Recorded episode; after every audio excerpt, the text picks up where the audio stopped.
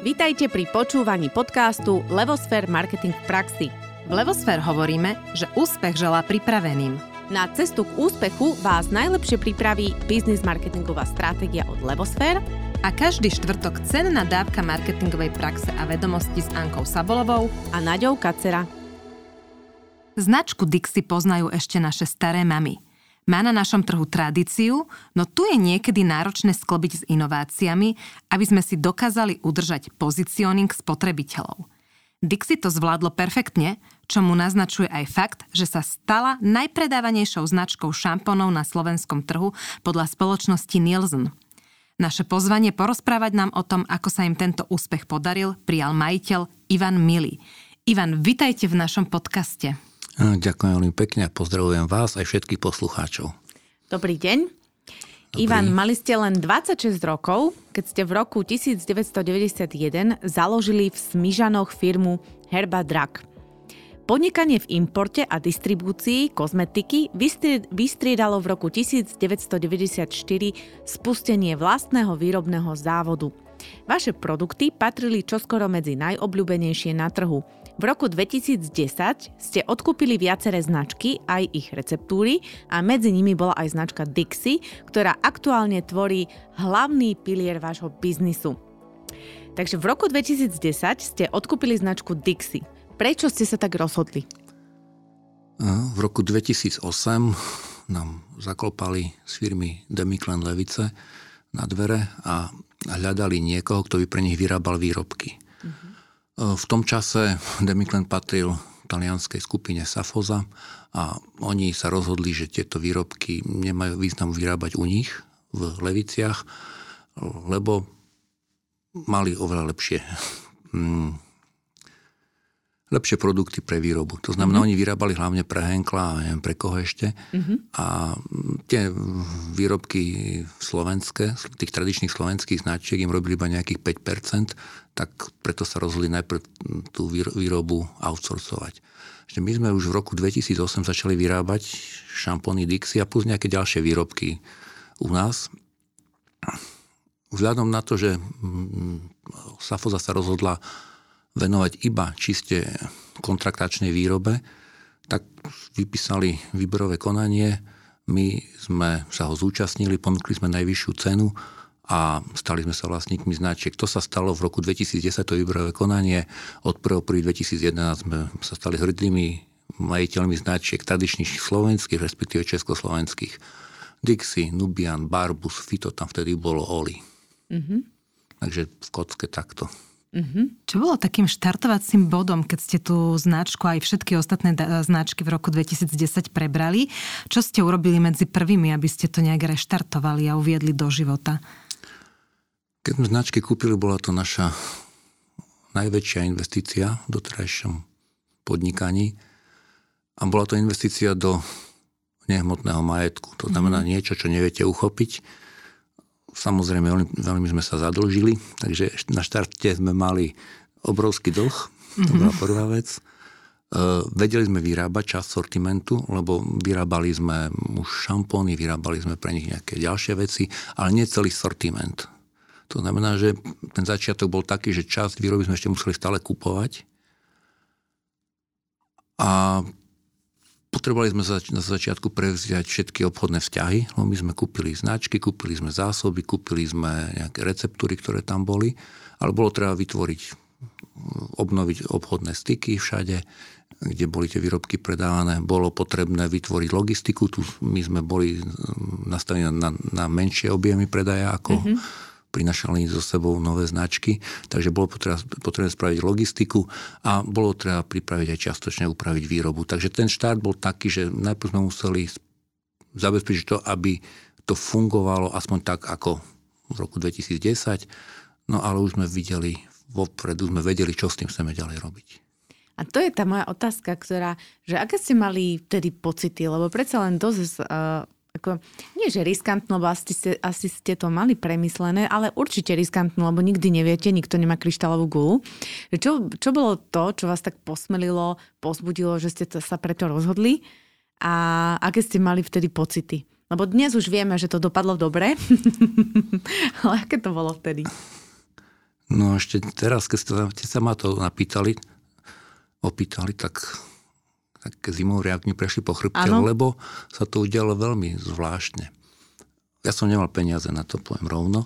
Mali sme fabriku, ale nemali sme dosť peniazy na tieto značky, takže sme riešili hmm, cez kúpu, cez úver. Zmluvu som podpisoval na letisku, bol som na ceste do Svetej Zeme a nevedel som, zmluvu som podpísal, nevedel som, či nám schválili alebo nie.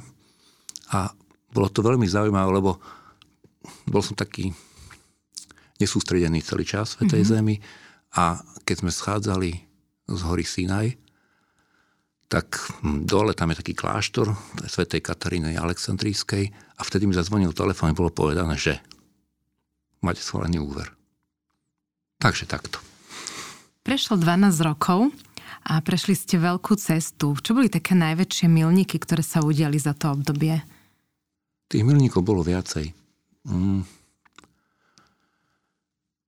Najprv sme potrebovali si dovybudovať naše výrobné kapacity, to znamená, my sme spravili nové výrobné mm, priestory, kúpili sme si technológiu tak, že od roku 2016 v podstate 99% produktov vyrábame u nás, mm-hmm. lebo dovtedy sme vedeli robiť iba tekuté veci, šampóny, sprchové gely a no, Nevedeli sme robiť liehovú kozmetiku, na to sme nemali technológiu, nevedeli sme robiť emulznú kozmetiku. Mm, takže to bola prvá veľmi dôležitá vec. Dôležitou bolo tiež zriadenie vlastného laboratória. My sme u nás pracovali nejakí chemici, ale to laboratórium bolo, nebolo na takej úrovni z počiatku, takže to, bola, to bolo dôležité, že sme sa stali autonómnymi vo vývoji mm-hmm. a autonómnymi aj vo výrobe. Ehm, neautorcovali sme my výrobu ďalej a veľmi sme to, sa to osvedčilo hlavne v krízových pandemických rokoch a aj teraz vojnových, keď bol nedostatok všetkého a keď ehm, my sme boli sebestační, vyrábame si sami obaly, to znamená, nemali sme problém s tým, že sme nemali obal, snažíme sa nejaké extrakty sami ešte si vytvárať ehm, a máme aj výrobné závody, ktoré nám vyrábajú to, čo potrebujeme. Takže to sú také tie najdôležitejšie veci asi.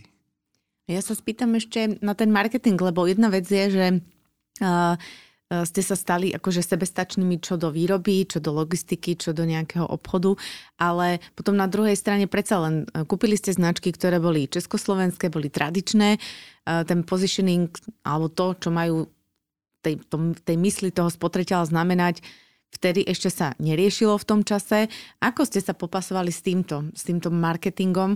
A možno to prepojím s tou otázkou e, na, na poslanie, že lebo dnes, keď sa pozrieme minimálne na web stránku Dixie, tak tam vidíme jednu peknú značku, ktorá sa buduje. E, toto bola aká cesta? Kedy to začalo? Alebo uvedomovali ste si dôležitosť marketingu od začiatku? Ako toto bolo? Hm, tú dôležitosť človek musí uvedomiť, to sme si uvedomovali. Akurát v ten začiatok bol hektický v tom, že nemali sme dosť finančných prostriedkov na to, aby sme ano. marketing mohli rozvíjať. Dôležité bolo splatiť úver. Ten úver sme mali na 4 roky. To znamená, my sme potrebovali tú čiastku za 4 roky zarobiť a zaplatiť. Ano. Nemali sme výrobné kapacity poriadne, takže potrebovali sme investovať do technológie do priestorov, aby sme toto spravili. Takže ten marketing bol bokom. Napriek tomu sa to, nepredala sa to zlé, tá tradícia tu na Slovensku bola, v Čechách to bolo horšie. Mm, ale vedel som, že niečo s tým musíme spraviť časom. Len najprv sme riešili to životné Hej. a našou úlohou bolo vytvoriť dobrý produkt a mm, nešli sme cez to, že najprv marketing a potom produkt. Mm-hmm. My sme išli cestou najprv vytvoriť dobrý produkt, a keď prežijem, tak potom sa pustím do marketingu. Takže ta, tak, tak to bolo. Mm-hmm. Tá, aj nad tým pozicioningom sme sa nejako nezamýšľali z počiatku. Nejak nebol priestor na to. Ehm, keď, keď riešite život, alebo keď riešite úlohy, ktoré súvisia s vašim prežitím, tak marketing ide bokom. Aspoň my sme to tak mali v tom čase. Uh, ale Jedno bolo dôležité, že chceli sme robiť dobré produkty, to, to, to, bola, to bolo základné pravidlo. A potom sme zrazu to Dixie videli nejak širšie. A sme si povedali, že áno, je to, má to byť kozmetická značka, ktorá je určená pre celú rodinu, od mladších, starších, mladých, starších detí úplne. A je určená na starostlivosť nielen o vlasy, ale sme to rozšírili teraz o celé telo. A má to byť tak, že spotrebiteľom prinesieme výrobky, kozmetické produkty, ktoré sú obohatené o rastlinné, o rastlinné extrakty a ich úlohou je zabezpečiť zdravú krásu. Mm-hmm. Pod zdravou krásou rozumieme prirodzenú vonkajšiu krásu, bez nadbytočných externých zásahov, zodpovedajúcu veku používateľa, ktoré je v harmonii s celkovou osobnosťou človeka. Tak sme si to zadefinovali. Ale nie na začiatku, to poviem rovno, ale keď sme sa časom ten vývoj posúval ďalej, my sme mali širšie portfólio, tak toto sme si povedali, toto je naše poslanie značky. Dobre, ale ja sa, aj tak ma to zaujíma, že vy ste toľko veľa investovali uh, do tej výroby, uh, do technológií, do logistiky, do všetkého, ale Znamená to, že ste kúpili dobré značky, že jednoducho ten e, dopyt tam bol a ten obchod fungoval sám? Mám tomu tak rozumieť? Že toto išlo proste samo a vy ste sa popri tom, jak to samo išlo, tak ste sa ako keby reštrukturalizovali a potom ste si povedali, dobre, a pridávame marketing. Lebo predsa len, ako ste potrebovali predávať, aby ste zarobili na to, čo ste investovali a ten predaj sám o sebe tiež nejde len tak sám. Takže či toto ako nebol, nebol problém a zabezpečili to tie značky tým, že oni už vlastne boli značkami, keď ste ich kupovali, alebo ste predsa len museli niečo urobiť? Hovorili ste o obchodných vzťahoch, rozumiem, ale predsa, tie boli nové, lebo vy ste boli novým ako keby no, dodávateľom. Mali sme výhodu v tom, že sme vedeli, koľko sa tých výrobkov predá, lebo sme okay. to vyrábali už pre predchádzajúceho majiteľa značiek. Mm-hmm. To znamená, my sme vedeli, do čoho ideme. Vedeli sme, že keď on to predal a tie značky boli v tom čase, no nebolo o nich postarané. Tie mhm. značky mm-hmm. nemali veľmi dobrý cvenk, boli vnímané ako zastaralé, boli zaprašené. My sme v tom v nich videli rodinné striebro, ale bolo treba troška ho preleštiť, opraštiť a tak ďalej. Hej, aby, aby sa lesklo opäť. Uh, ten začiat, takže my sme vedeli, koľko sa predáva a, a v prvých rokoch sa predávalo, nám predaje ne, ne, neklesli. Tí ľudia sa k ním vracali. Ale vracali sa k ním mm, tí zákazníci verní. A tí verní zákazníci zväčša boli starší. Áno. To znamená, my sme tí, tí zákazníci, pokiaľ nevymreli, tak do tej sa ním vracali. Len my sme nemohli zostať pri tom iba, aby, sa, aby nám to portfólio zákazníkov nerástlo. Áno. Takže tak ako ste spomínali, z počiatku sme sa marketingu v, v zmysle, neviem akom, nejakej komunikácie na Komunikácie s zákazníkmi až tak veľmi nevenovali. Robili sme samozrejme marketing, lebo marketing sa robí cez obchodné reťazce, Áno. cez rôzne letákové akcie, cez nejaké spoty, ale neriešili sme určite telku, neriešili sme sociálne siete, boh vie ako v stave boli v tom čase, už si nepamätám, to je dosť dávno, takže mm-hmm. oni neboli tak ako teraz. Mm-hmm nemali takú váhu. Takže my sme jedine zaplatili dodávateľovi leták a a to Dobre, ale ten vzorec toho úspechu bolo to, že vy ste vedeli, ako sa predávalo ano. to Dixie alebo tie ostatné značky a ste vedeli, že keď sa to len takto bude predávať, tak to tak, dáme. Tak, tak, hej, mm-hmm, naša kalkulácia vychádzala z toho, mm-hmm. že keď to pôjde tak, tak, tak to bude fajn. Mm-hmm. Ja, my, chvála Bohu, v tom čase to nám podarilo za dva roky, sme zarobili toľko, že sme mohli tie značky splatiť. Ja som netušil, že to tak dopadne, mm-hmm. ale dopadlo to takto. Mm-hmm. Kedy potom nastal ten moment, že ste začali riešiť marketing, definovali ste si poslanie a vlastne ste prišli aj k takému omladeniu a takému celému redizajnu tej značky aj produktov? Mm. Budem hovoriť o našom nosnom produkte, o šampóne, šampón žihľavovi. Tam sme pristupovali k redizajnu s veľkou bázňou. Asi po 5 rokoch, to znamená niekedy do roku 2015, sme začali robiť prvé zmeny. Alebo po 4 rokoch to bolo už. Vedeli sme, že náš zákazník je tradičný, mm-hmm. že ten zákazník je konzervatívny a báli sme sa, aby sme ho nevyľakali aby on, keď príde k pultu, ten výrobok, ktorý tam hľadá, zrazu nezbadal. Nezbadal ho preto, lebo bude úplne iný, ako bol predtým. Mm-hmm. To znamená, ten náš postup bol veľmi, veľmi citlivý. Najprv sme zmenili tvar obalu a, a uzáver. etiketu sme nechali tak, ako bola. Po roku, roku a pol sme zmenili, redizajnovali etiketu a vtedy sme spravili našu prvú kampaň na Slovensku, to bolo tuším rok 2016, asi 17, nepamätám. To bola kam, väčšiu kampaň, to znamená, to bola kampaň, kde boli na Slovensku billboardy, dnes my sme ho asi nedávali v takom rozsahu ako vtedy, kde, a boli prvé televízne spoty.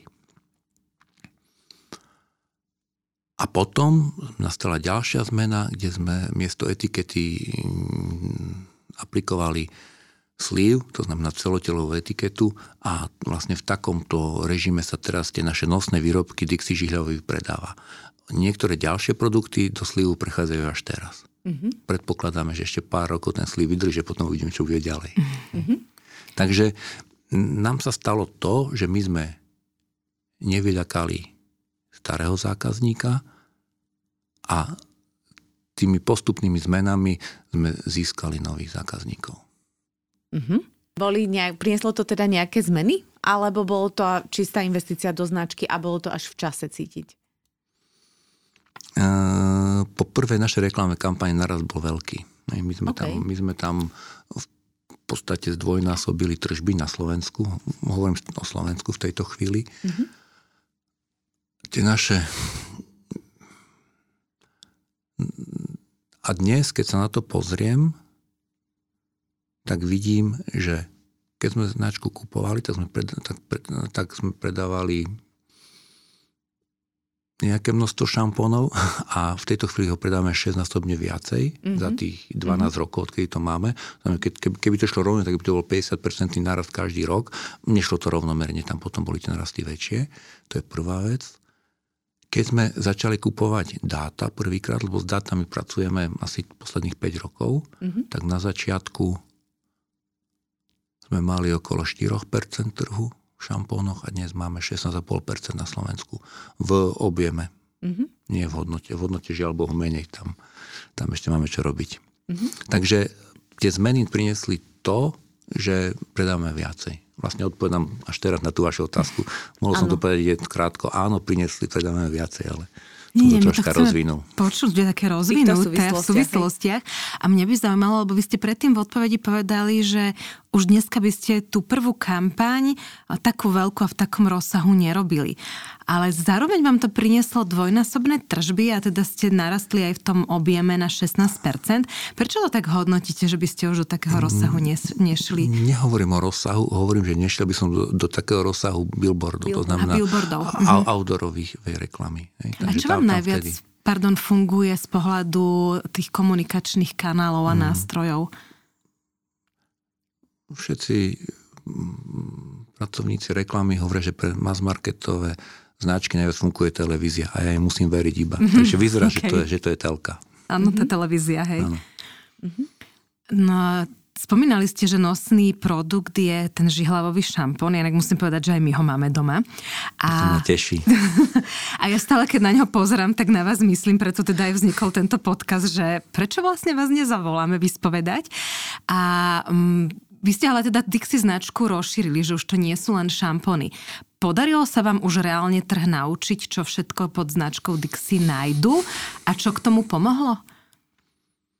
Mm, nie, tu sme na začiatku cesty ešte. Mm-hmm. Tam Dixie je vnímané hlavne ako šampónová značka. My postupne pracujeme na tom, aby bola vnímaná širšie. To znamená, ale sme fakt na začiatku cesty.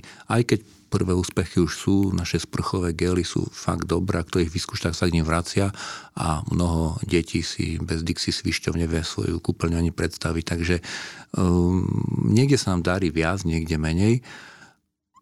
Postupne ale učíme ľudí, že Dixie nie sú iba šampóny, respektíve starostlivosť o vlasy. Um, potrebujeme, máme veľmi široké portfólio výrobkov, máme ich veľmi veľa, ale je veľmi ťažké ich dostať na trh. Tá mm-hmm. situácia na trhu je, je zložitá. Nie je to nie je ľahké dostať nejaký produkt na pulty. Áno.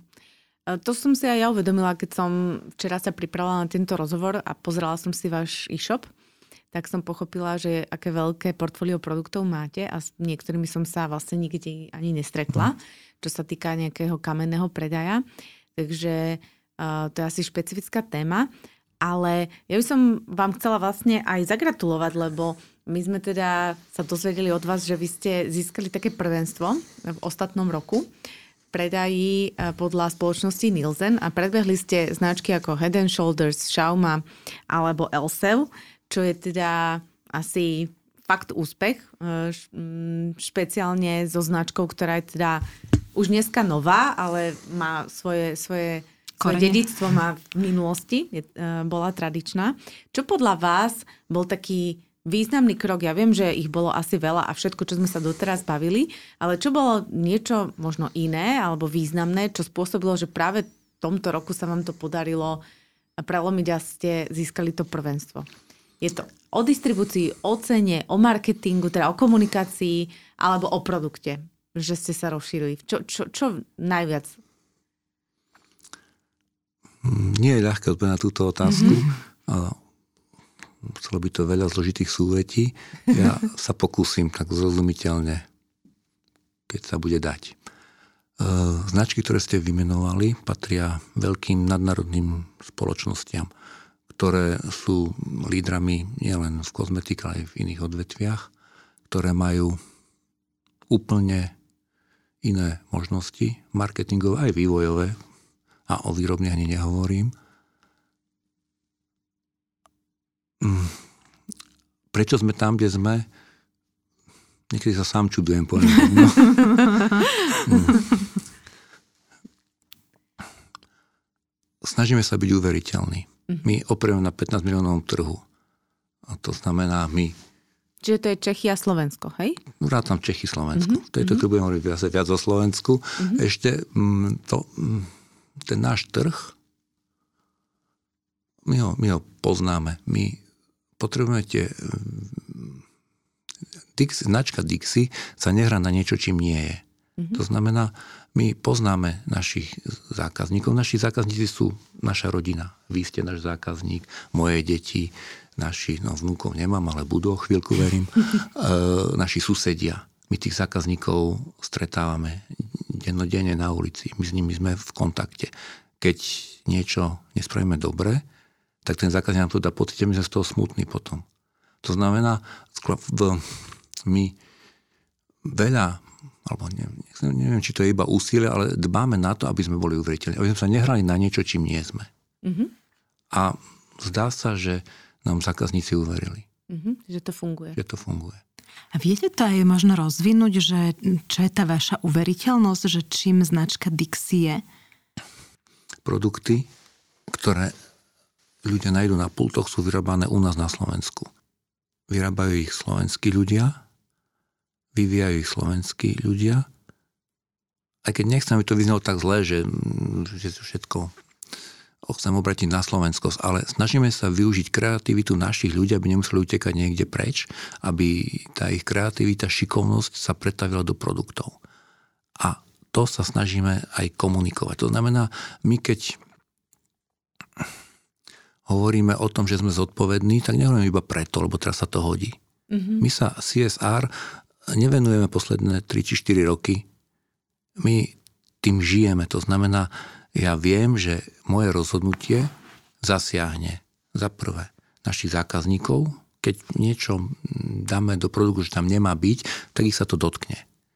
Viem, že moje rozhodnutie sa zasiahne našich, sa našich zamestnancov, to znamená, spravíme chybu, menej zarobia.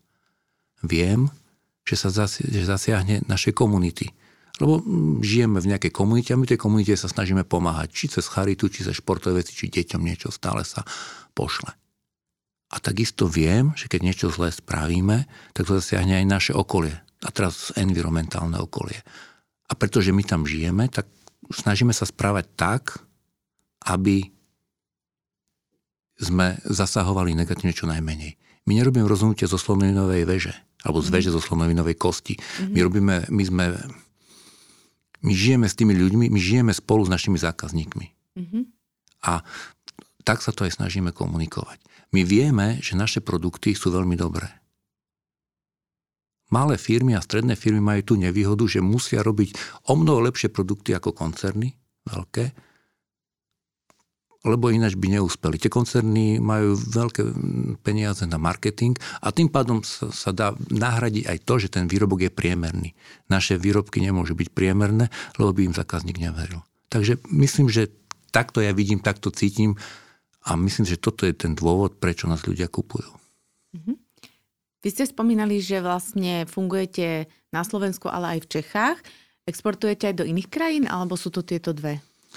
Ehm, malé exporty idú aj do iných krajín, ale to sú väčšia výrobky, ktoré sú viac sofistikované, to znamená nejaké vlasové toníka, tie predávame možno do ďalších troch, štyroch krajín, mm-hmm. plus vyrábame mydla na holenie. Hovorím, že najlepšie na svete a za tým si stojím, alebo jedný z najlepších na svete, akurát, že nám zákazníci vymierajú a tie vozíme niekde aj do Spojených štátov, ale všetko je to v malých množstvách. Mm-hmm. Gro, z čoho žijeme, je slovenský trh, ten je náš domáci a český trh. Takže mm, berieme za náš hlavne ten slovenský a český trh. A ešte sa dopýtam, že e, žihlavový šampón je mm, najpredávanejšie SKU v vašom portfólia. No. A na Slovensku mal celkom tradíciu, ako rozprávali o tom už naše babky a tak, že žihlava a žihlavový najlepší. Fungovalo to rovnako aj v Čechách, alebo tam ste museli niečo zmeniť? Ehm, keď sme značky kúpili v Čechách, predaj bol veľmi malý. Budem hovoriť o Dixie Žirovom šampóne, sa nám predával, ale v prvých rokoch sme nemali my dosa na distribúciu, lebo sme zdedili aj distribútora. Keď sme kúpili značky, potom sme začali to distribuovať sami a tam vlastne prvých 3, 4, 5 rokov ten predaj iba upadal. My keď sme si splnili domácu úlohu doma na Slovensku, tak sme sa začali rozjadať aj ďalej na západ, lebo, lebo nedá sa fungovať iba na 5 miliónovom trhu. A v roku 2000, tuším, to bolo 17 alebo 18, no asi 18 to bolo, sme spravili prvú reklamnú kampaň v Čechách zameranú na šampón, na žihľavový a čakali sme, čo sa stane stalo sa to, že na konci roka som si pozrel náklady na reklamnú kampaň, pozrel som si, okolko nastúpol obrad a zistil som, že, že obrad nastúpol o menej, ako nastali náklady na kampaň. No bol som z toho veľmi smutný samozrejme, lebo vôbec to nesplnilo naše očakávania. Tak nič. Zavolali sme do sociologickej, do firmy, ktorá robí sociologické prieskumy, dali sme si ho spraviť a vyšla nám jedna zaujímavá vec. My sme stavili na, na Tatry, verili sme, že Češi budú mať sentiment na Tatry a tak nám to vyšlo, to bude fajn. Ten klip bol taký milý, sem tam medvedík vybehol, nejaký lyžiar tam bol, spomínali sa staré e, zájazdy lyžiarske, ale na, na Čechov to vôbec nezafungovalo tak, ako sme si mysleli.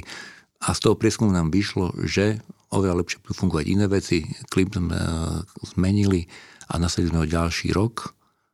Dnes, keď sme začínali, tak sme v Čechách mali podiel šampónoch 0,8%. Dnes po troch rokoch kampane, po troch kampaniach máme 4%, to znamená, že sme 5-násobne viac tam predali. Rastie to dosť rýchlo a fakt Dixie Žihľavý sa stal najpredávanejší, ale nie tak, ako bolo to v správe. Tam novinári troška si to uľahčili a napísali, že sme najpredávanejší šampón, ale nie sme najpredávanejší na celom trhu, ale iba v hypermarketoch a supermarketoch. Mm-hmm. A zase hovorím o objeme predajne o hodnote. A čo, tak keďže som zvedavý marketer, čo teda zafungovalo na tých Čechov, keď to teda neboli Tatry? Bylinky. Bylinky. OK. Statier, predpokladám. Samozrejme, my, my brezovú šťavu sami si stáčame, chodíme, sám osobne s krostnami na chrbte chodím ano, do lesa. Áno, celá a, rodina. A máme tam svoje, no tak nie celá rodina, nie, toto je pre chlapov robota, to nie je.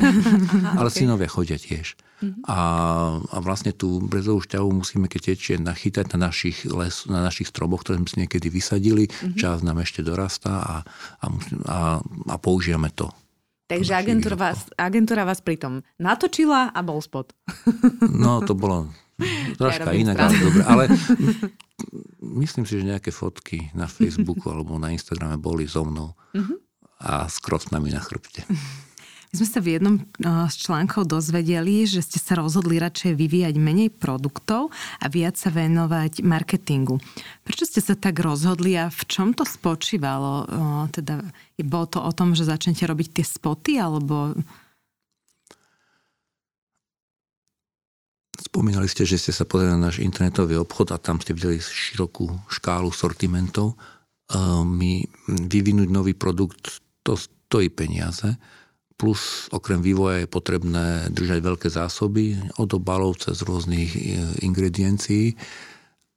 A keď som sa ja pozrel do nášho skladu, tak som zistil, že máme tam strašne široký sortiment produktov, z ktorých mnohé majú veľmi malú obrátku. A väčšina z nich sú veľmi dobré. To znamená, vyvinúť ďalší produkt, ktorý tam bude stať na sklade, sa nám zdá mm, neefektívne. To znamená, preto chceme tento rok, alebo už sme začali tento rok a v ďalšie ešte najbližšom období, e, spraviť to, že upozorníme skrz marketing na produkty, ktoré máme už hotové a tým pádom vyvinieme tých výrobkov oveľa menej. Neznamená to, že naše chemičky budú sedieť teraz so založenými rukami.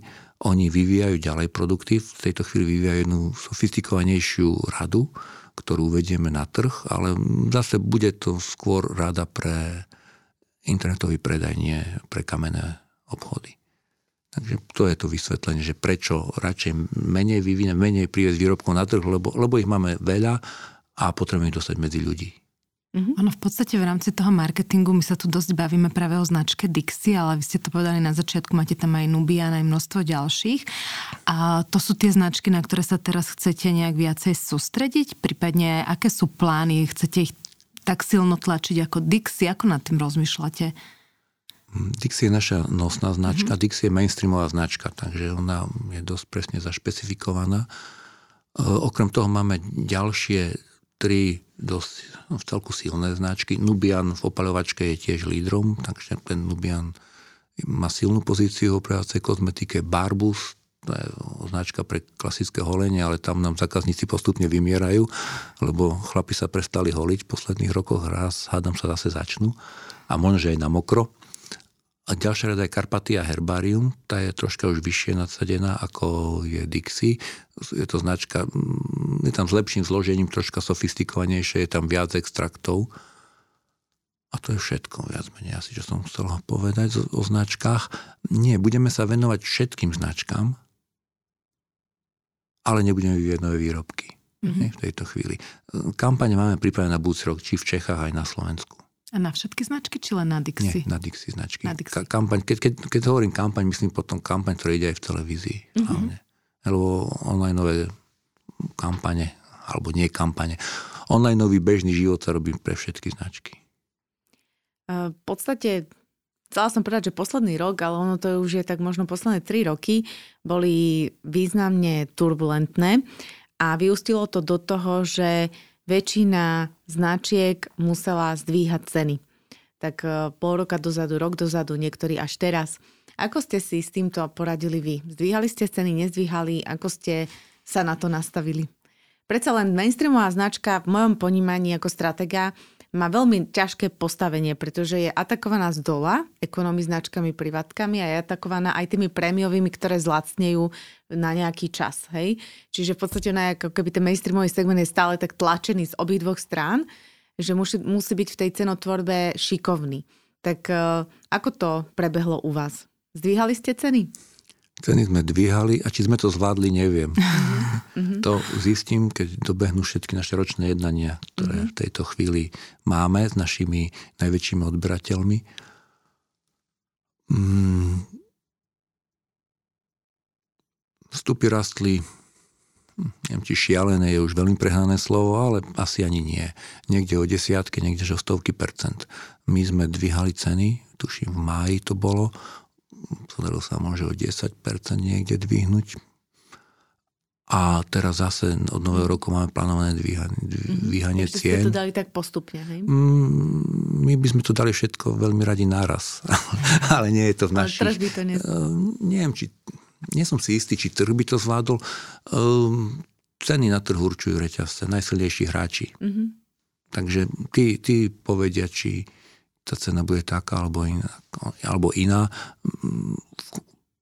Pri koncernoch to asi je jednoduchšie. My, menší výrobcovia, my to máme oveľa ťažšie. Mm-hmm.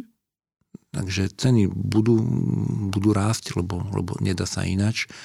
Pokiaľ chceme zarobiť na investície, na slušné mzdy pre zamestnancov, tak tie ceny musia ísť hore, mm-hmm. lebo musia odzrkadliť to, čo sa na trhu deje. A, a uvidíme, uvidíme, ako to zvládneme. Tento rok je ťažký, to je, tento rok budeme, no, veľa nezarobíme, tak poviem. Mm-hmm. Ja by som to prepojila na taký citát, ktorý máte u vás na webe a je veľmi pekný, že ak by sme sa mali chovať iba čisto podľa ekonomických pravidiel, tak by sme všetci bývali okolo Bratislavy. Tu na východe by sa všetko zalesnilo, zazverilo a ľudia by tu chodili len ako do skanzenu. Pôvodne sme mali inú otázku k tomu pripravenú, ale tu ste nám už zodpovedali predtým a mne sa to žiadalo naviazať na to, čo ste teraz povedali, že teda sme v ťažkom období a budúci rok teda budete uh, robiť na náklady, keď to tak poviem zjednodušiť zjednodušene. A to práve spojenie s tým, že chovať sa čisto ekonomicky. Čo je taká tá láska alebo emócia alebo nejaká viera a, spojená, ktorú máte s tou značkou a ktorá možno je aj v rámci celého vášho týmu, a, ktorý vlastne drží tú značku a ťahajú dopredu, že s čím sa vám s akými tými emóciami spája, aby to nebolo len o tých číslach a peniazoch, ale o tom, čo presahuje túto ekonomiku. Najprv k tomu citátu. Niekedy dávno sme natáčali epizódu o slušných firmách a tam som to povedal. Marketing to našiel alebo videl a aktívne to umiestnil na stránku, takže to je to úplne mimo mňa to išlo, ale použili to tam. Tuším, že Jakubovi Ptačinovi som na to tak hovoril, niekde to tam je, v archívoch ešte. A tak som to aj myslel vtedy. My fungujeme na východnom Slovensku. Z, toho, z tej našej oblasti boli chvíle, keď exodus mladých ľudí bol obrovský. To znamená, ľudia odchádzali preč, nevedeli sa kde zamestnať a, a vtedy, my sme vtedy pracovali jednoducho. Hmm. Bolo by zle, keď sme všetci odišli preč neviem, či pochádzate odtiaľ, alebo ste tu tiež došli od niekiaľ. Polovica z nás Hej, je takže, takže, takže m, mm, asi viete, o čom hovorím, lebo z mojich spolužiakov, ja som končil vysokú školu v Bratislave a z mojich spolužiakov tu asi všetci zostali a z manželka tiež končila niekedy dávno tu a tuším, že je jediná, ktorá sa vrátila naspäť domov. Mm, vidím, že, aj u nás, že u nás je veľmi veľa šikovných ľudí, ľudí, ktorých vyberáme do firmy, hľadáme ľudí, ktorí majú radi náš náš kúsok Slovenska, ktorí tam radi žijú a bolo by zlé, keby boli ekonomicky prinútení ísť preč. Takže my s tými ľuďmi pracujeme a oni práve tú lásku k miestu, kde žijú, tak pretajú do, tej, do, do výrobkov. Čo je ešte krajšie, že k nám už ľudia prichádzajú aj z širšieho okolia. Pracujú nás radi. Takže toto to, to som hm, to je asi časť odpovede. Druhá časť odpovede je taká, ekonomické príručky hovoria, že firma je na to, aby produkovala zisk. Ja tomu neverím. Zisk je dôležitý, ale no, my sme tu preto, aby sme robili dobro. A to dobro, dobro pre zákazníka vo forme výrobkov, dobro pre komunitu, dobro pre zamestnancov, dobro pre krajinu. Hauk. to bolo krásne. No, máme pre vás ešte takú poslednú otázku, ktorú máme vždy v našich podcastoch. Čo by ste odporúčili našim poslucháčom v súvislosti s marketingom?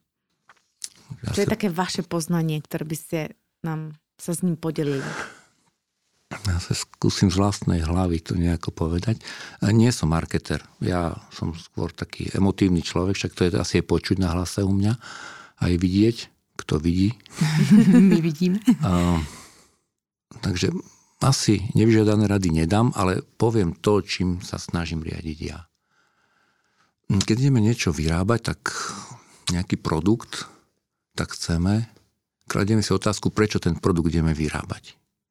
A druhá otázka je, prečo by si mal zákazník ten výrobok kúpiť. Na to, keď si odpoviem, a odpoveď veľmi často závisí od toho, kto sa pýta, takými pohnutkami sa pýta, tak viem, že ten výrobok má zmysel. To je jedna vec, ktorú robíme. A druhou vecou je byť uveriteľným. Ja som to o tom raz hovoril. Myslím si, že faloš zákazník časom rozozná. Chvíľku sa ho dá balamutiť, ale časom ten zákazník príde na to, že produkt nie je tým, čím je. Mm, som asi veľký idealista, ale myslím si, že mali by sme vyrábať iba produkty, ktoré človeku robia dobro a ktoré nie tie, ktoré ho zotročujú. To je posledná vec, ktorá, ktorou sa riadím. To je veľmi pekne povedané a ani nič viac k tomu už netreba dodať, len to, že ďakujeme za krásny rozhovor, za približenie vašej značky a aj no, cesty, ktorou si vaša značka prešla a veľmi vám držíme palce, aby ste takto krásne napredovali a rastli aj naďalej. Tak, ďakujem veľmi pekne. Hej, bolo mi cťou tu sedieť s vami dnes. Ďakujeme.